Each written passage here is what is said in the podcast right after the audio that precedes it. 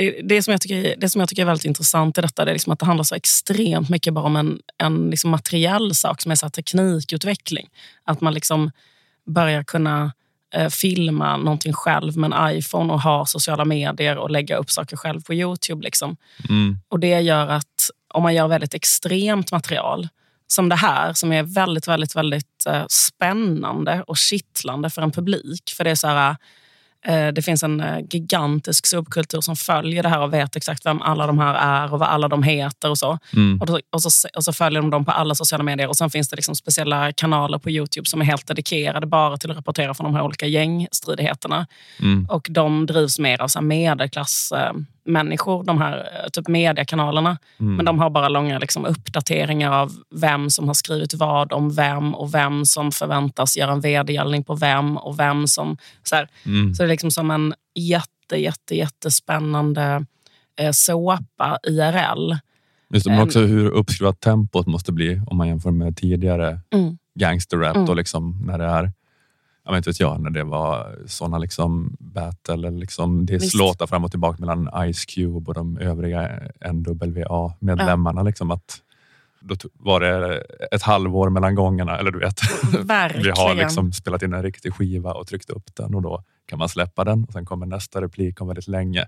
Men det här, ja, precis, det här måste bli så himla på, liksom, på tjack i turbo. Liksom. Att de bara kan Precis. så här, skruva upp det snabbare och snabbare. Verkligen. Och en annan sak är liksom att innan fanns det liksom gatekeepers ju, eh, Mm. till att släppa musik. Som var så här en... en eh, det måste ha en, eh, en, du måste ha typ ett skivkontrakt Mm, mm, för att mm, kunna ja, släppa det- musik. Sådär.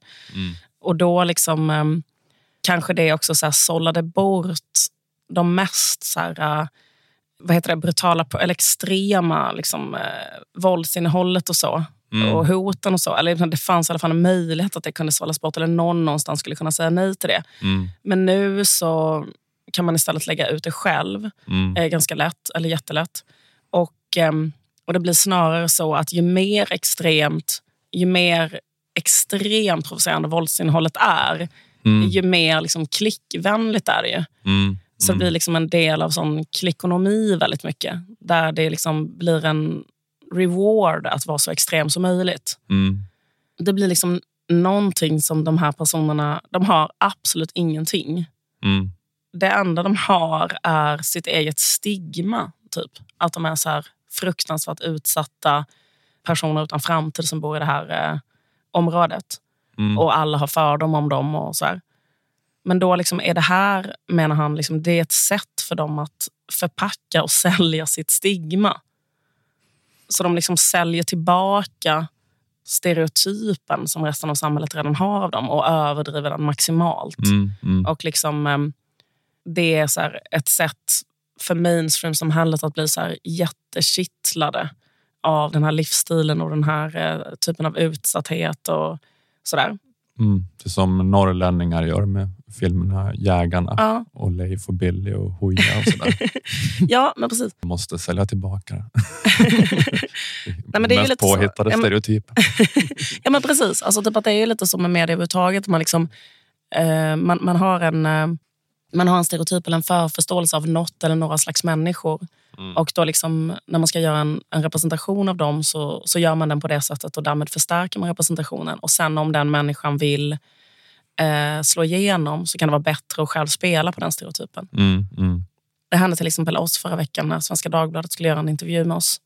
Och Då Mm. sa de att eh, vi, skulle, vi hade suttit och spånat lite på kontoret vilka slags bilder vi skulle, de skulle ta på oss vid vår podd. Alltså, när Mm. de åker ner till Malmö. Och Då sa de att vi skulle gärna vilja fota när ni äter falafel. Mm. För att det gör man i Malmö. Mm. Och Då liksom har man typ en fantasi om att i Malmö äter man falafel. Eller en idé. Mm. Eller en, det är en stereotyp om Malmö att man äter falafel Mm. till lunch. Och då Mm. liksom fick de oss att gå till ett falafelställe och äta lunch. Du och jag och Jonathan. Men vi Mm. har aldrig gjort det. Men vi gör det och vi sitter där och äter falafel och är med på de här bilderna som kommer vara i Svenska Dagbladet. Mm. Och då liksom fortsätter vi att reproducera idén att Malmö är likhetstecken med falafel. Mm. Eh, Men, men, men vi i verkligheten aldrig äter tillsammans falafel på det sättet, får man ändå säga. Mm.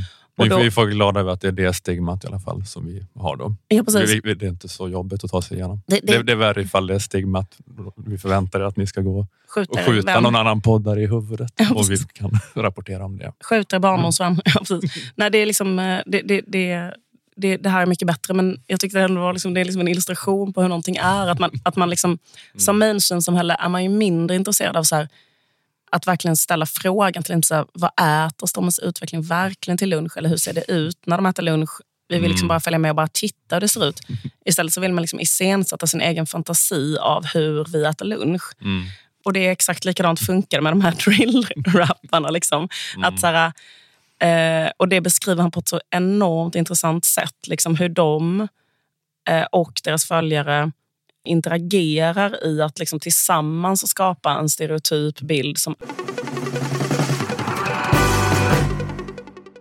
Det här var ett litet smakprov. För att eh, lyssna på detta avsnitt, gå in och köp en prenumeration för endast 29 kronor i månaden på underproduktion.se stormens utveckling.